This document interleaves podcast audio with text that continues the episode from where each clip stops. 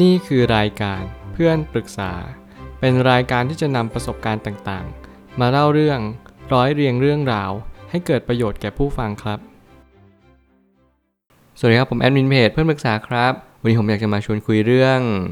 ตอนนี้อายุ 40 ปีแล้ว แต่ตัดสินใจเลือกทางเดินชีวิตของตัวเองไม่ได้ มีคนมาปรึกษาว่าเลือกทำอะไรดีตอนนี้เราอายุ 40 ปีแล้ว ไม่ค่อยมีอิสรภาพในชีวิตเลยตั้งแต่เด็กครอบครัว และพ่อแม่ดูแลเรามาตลอด ไม่สามารถเลือกอะไรให้กับตัวเองได้ทั้งหมด เราชอบทำอาหารและหาความรู้ แต่พ่อแม่อยากให้ทำไร่ทำสวนซึ่งเราไม่ชอบเลย และเราก็ไม่ได้ทำสิ่งนั้น ตอนนี้เรามีความคิดจะหนีไปหางานทำโดยทิ้งทุกอย่างทั้งหมด แต่ก็ยังคิดมากและกังวลเรื่อง พ่อกับแม่ที่เป็นห่วงเรามาก แต่เราก็อยากมีชีวิตเป็นของตัวเอง ที่สร้างอนาคตให้กับตัวเอง พร้อมกับหาเงินใช้เอง แม้ว่าจะลำบากก็ตาม เราจะตัดสินใจทางไหนดี ถ้าเกิดสมมติเรื่องราวนี้มันเกิดขึ้นกับตัวของผมเอง ผมกล้าตอบได้เลยว่า ผมจะเลือกทางที่ผมเชื่อมั่นว่านั่นคือสิ่งที่ถูกต้องที่สุด ผมใช้ชีวิตตามหลักเหตุและผลมากกว่าใช้อารมณ์ นั่นหมายความว่าบางครั้งเนี่ยเราจะต้องสูญเสียบางอย่างเสียสละบางสิ่ง เพื่อบางสิ่งเสมอ คือมันไม่ได้หมายความว่าเราทำสิ่งนี้ เพราะว่าเราตามใจตัวเอง เพียงแต่ว่าเราทำสิ่งนี้เพราะเราเชื่อมั่น เราศรัทธาว่าเออทางนี้มันเป็นทางที่เราเชื่อจริง ๆ มันเป็นทางให้เราอยากที่จะต้องให้มันเป็นไปหรือหมุดหมายเอาไว้ ซึ่งแต่ละคนเนี่ยไม่เหมือนกันเลย การที่ทำไร่ทำนาทำสวนเนี่ยผมมีความเชื่อว่ามันจะเป็นสิ่งที่คนส่วนใหญ่เนี่ยรู้สึกว่าไม่ค่อยชอบมัน อาจจะเป็นด้วยของยุคสมัย อาจจะเป็นด้วยเรื่องของวัฒนธรรมที่เปลี่ยนแปลงไปอย่างรวดเร็ว แต่ผมเชื่อว่าการที่เราจะทำอะไรก็ตามอย่างเช่นทำอาหารและหาความรู้ มันก็ยังพอให้ทำไร่ทำสวนได้อยู่หรือเปล่า ถ้าเกิดสมมติเราไม่ได้มีความคิดที่ชัดเจนหรือเป้าหมายที่ มันผิดแผกจากสิ่งที่เราเป็นณวันนี้มาก เราก็ยังสามารถที่ทำไปได้อยู่ มันไม่ได้หมายความว่าจะต้องย้ายออกจากบ้านหลังนี้ ย้ายออกจากครอบครัวนี้หรือว่าอะไรก็ตามแต่ที่มันจะมีผลต่อเนื่องไปยังอนาคต ผมไม่ตั้งคำถามขึ้นมาว่า บางครั้งชีวิตก็เหวี่ยงบททดสอบให้เราตอนช่วงวัย 40 ปี นั่นหมายความว่าก่อนหน้าที่จะถึงจุดจุดหนึ่งมันไม่ทำให้เรารู้สึกร้อนรน ถ้าเกิดสมมติเรารู้สึกร้อนรนกับสิ่งที่เราเกิดขึ้น ในณวันนี้ไม่ว่าจะเป็นอารมณ์ความคิดและจิตใจ ขอให้เราตั้งสติดีๆ และเราก็ค่อยๆถามตัวเองว่า มันคือเวลาที่เราพร้อมจริงๆ หรือเปล่า เขาพร้อมนี้ไม่ได้อยู่ที่ช่วงวัย มันอยู่ที่ใจของเราเองทั้งนั้นเลย 100%อยู่ที่ใจของเรา ไม่ได้อยู่ที่พ่อแม่ เพราะว่าพ่อแม่อาจจะไม่สนับสนุนเรา เราก็ต้องไปท่ามกลาง ความโดดเดี่ยวและเดียวดายสิ่งนี้เป็นสิ่งที่เน้นย้ำว่าเราเลือกทางนี้จริงๆ หรือเปล่า หรือเราก็แค่ต้องการให้คนสนับสนุน หรือคน support เราอยู่ดี บางครั้งพ่อแม่เราไม่ได้ยื่นบททดสอบให้เราแบบง่ายดายเขาไม่สนับสนุนเราเพราะว่าเขาอาจจะไม่เชื่อสิ่งที่เราเลือก และเขาอาจจะไม่สนับสนุนเรา เพราะว่าเขาอาจจะยังไม่เห็นความสามารถของตัวตนเราจริง ๆ ไม่ว่าอะไรจะเกิดขึ้นขอให้เราเรียนรู้ว่าทุกอย่างเป็นไปตามเหตุและผล ขอให้เราค่อยๆทำเรียนรู้ในชีวิตประจำวัน ถ้าเราอยู่กับบ้านทั้งชีวิต ในเบื้องลึกแล้วเราก็มักจะกังวลและหวาดกลัวว่า การเผชิญหน้ากับอุปสรรคจะเป็นรูปร่างหน้าตาแบบใดกันแน่ อย่างตัวผมเองในณวันนี้ผมก็ยังอยู่ครอบครัวที่ให้กำเนิดผมมา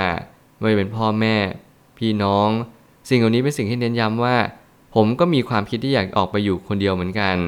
แต่แล้วมันก็มีอุปสรรคมากมาย หลายๆคนอาจจะไม่เห็นด้วย หรือว่าเขาอาจจะมองว่า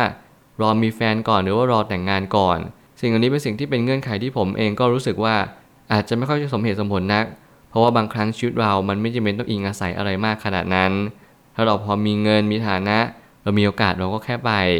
แล้วเราจะได้ไปหาสิ่งที่มันเป็นตัวเรามากยิ่งขึ้น แต่ถ้าผมกำลังจะสื่อว่าทุกๆ ครั้งเวลาเราเลือกทางเดินอะไรก็ตาม ขอให้เราเชื่อมั่นมากกว่าว่า เราจะเดินไปทางนี้เพราะว่าสิ่งใด อย่าทำเป็นเพียงเพราะว่าเราอึดอัดเราเบื่อหรือว่าเราไม่ชอบในสิ่งที่เราเป็นอยู่ เพราะถ้าเกิดสมมติเราไม่ชอบในวันนี้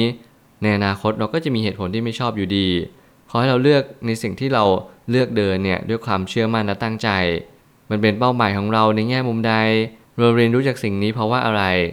เหมือนกับว่าเราค่อยๆถามตัวเองมากขึ้นว่า การที่เราจะไปตรงจุดนี้เนี่ยถ้าเกิดสมมติมันมีปัญหา เราพอที่จะกลับมาได้ไหมถ้ากลับมาไม่ได้ เราจะทำอย่างไรถ้าเกิดสมมติมันไปแล้วมันไม่ดี นี่กลยุทธ์นี่คือการที่เราต้องประเมินตลอดเวลา อย่าเผลอเด็ดขาด เพราะว่าเราต้องตั้งใจ จริง ๆ ว่าเราจะต้องไปทางนี้ แล้วมันจะเป็นสิ่งที่ยากอย่างยิ่ง การโทษพ่อแม่ก็เป็นส่วนหนึ่งที่พอที่จะรับได้ แต่การโทษสิ่งอื่นแล้วไม่ยอมโทษตัวเองเลย อาจจะเป็นสิ่งที่อันตรายต่อการตัดสินใจเสมอ ในแง่มุมนี้ผมกำลังอธิบายว่า บางครั้งพ่อแม่เราที่เขาไม่ปล่อยเรา อาจจะมีเหตุผลบางอย่าง แน่นอนมันก็อยู่ที่ตัวเราด้วย การให้เราโทษตัวเองไม่ได้หมายความว่าให้เรากลด่าตัวเองตลอดเวลาเพียงแต่ว่าให้เรามองที่ตัวเองว่า อาจจะเป็นที่ตัวเราก็ได้นะบางที เราจะเป็นเด็กที่ไม่มีความคิดแบบมีเป้าหมายชีวิตที่ชัดเจน รือตลอดเวลาที่ผ่านมาเราก็เป็นคนที่ดูหาเงินไม่ได้เก่งขนาดนั้น ไม่ได้มีวิสัยทัศน์อะไรกว้างไกล หรืออะไรก็ตามแต่ที่พ่อแม่อาจจะไม่เข้าใจสิ่งที่เราเป็น แต่ผมยังเชื่อเสมอว่าถ้าเกิดสมมติเราต้องการออกจริง ๆคำปรึกษานี้จะไม่เกิดขึ้น คนที่ออกจากบ้านเขาจะไม่มาปรึกษาว่าออกไปแล้วจะเป็นอย่างไร เพราะทุกคนรู้อยู่แก่ใจว่าถ้าเกิดออกไป มันก็ต้องเป็นอุปสรรคอยู่แล้ว มันก็ต้องเป็นสิ่งที่เราเชื่อมั่นว่ามันจะต้องดีขึ้น มากกว่าแย่ลง แต่บางครั้งการที่เรา ให้คำแนะนำไปในเรื่อง การเราจะออกจากบ้านในณวันนี้ไม่ใช่เหตุผลที่มีน้ำหนักมากพอ เพราะหนึ่งเราอายุ 40 แล้ว เราไม่ใช่เด็กๆ การออกจากบ้านในครั้งนี้มันเป็นในเรื่องของอุปสรรคมากกว่า ในสิ่งที่เราจะเจอความท้าทายหรือว่าความตื่นเต้นในสิ่งที่เราออกไป รูปแบบการตัดสินใจของเราจะแบ่งเป็น 2 รูปแบบคือ เหตุการณ์ใหญ่กับเหตุการณ์รอง ซึ่งทั้งสองเหตุการณ์นี้จะมีความสำคัญลดหลั่นกันไป ถ้าเรามองให้ดีๆ นั่นก็คือ นี่คือ major event เหตุการณ์ใหญ่ เราไม่ควรจะปรึกษาใคร สิ่งนี้เป็นสิ่งที่ผมเน้นย้ำกับตัวเองบ่อยครั้งว่า เราทุกคนควรจะตัดสินใจ major event ด้วยตัวเราเองทุกคน ไม่ควรจะปรึกษาหารือใครเลย แม้กระทั่งต่อให้เราปรึกษากับผู้รู้ผู้ที่มีความสามารถต่างๆ นานาก็เป็นเพียงเพราะว่าผมไม่มีความคิดว่า การที่เราจะปรึกษาในการตัดสินใจของชีวิตของตัวเราเองเนี่ยในระดับมหาภาคเป็นสิ่งที่สมควร ถ้าเกิดสมมุติว่าเราปรึกษาแบบนี้บ่อย ๆ นั่นหมายความว่า การที่เราตัดสินใจเหตุการณ์รองหรือ minor event เนี่ย เราจะไม่มีน้ำหนักเลย เราไม่มีความเชื่อมั่นในตัวเอง เราไม่มีความมุ่งมั่นและปรารถนาในสิ่งต่างๆของชีวิตเลย นั่นจึงเป็นเหตุผลว่ามันเป็นเรื่องน่าเศร้าที่ถ้าเกิดสมมติ เรากำลังตัดสินใจออกไปอยู่คนเดียวทำงานเอง หาเงินที่ตัวของเราเอง แต่เรามีความคิดที่ไม่รู้จะตัดสินใจทางไหนดี นี่ยังเป็นเหตุผลว่าเราต้องตั้งใจจริง ๆ ถ้าเกิดสมมติเสียงเรียกของจิตวิญญาณเรามันบอกและย้ำเตือนเรา เราแค่เชื่อมั่นมัน และเดินทางสิ่งที่เราเชื่อ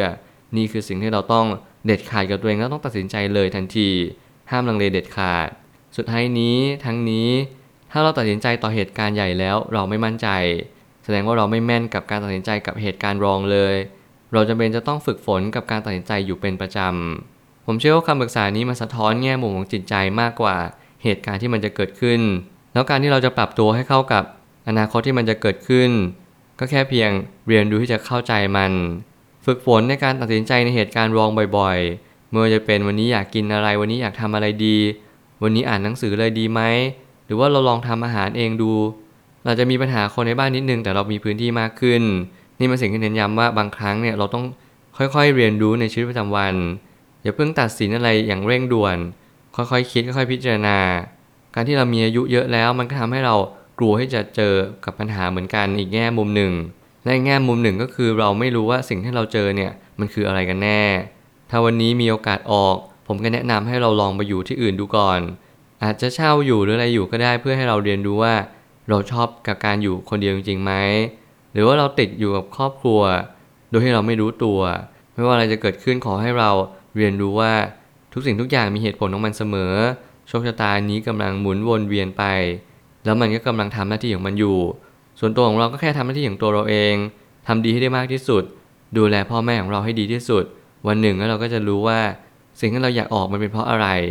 เราตั้งใจจะออกไปหรือเราแค่เบื่อหน่ายสิ่งที่เราอยู่ในณวันนี้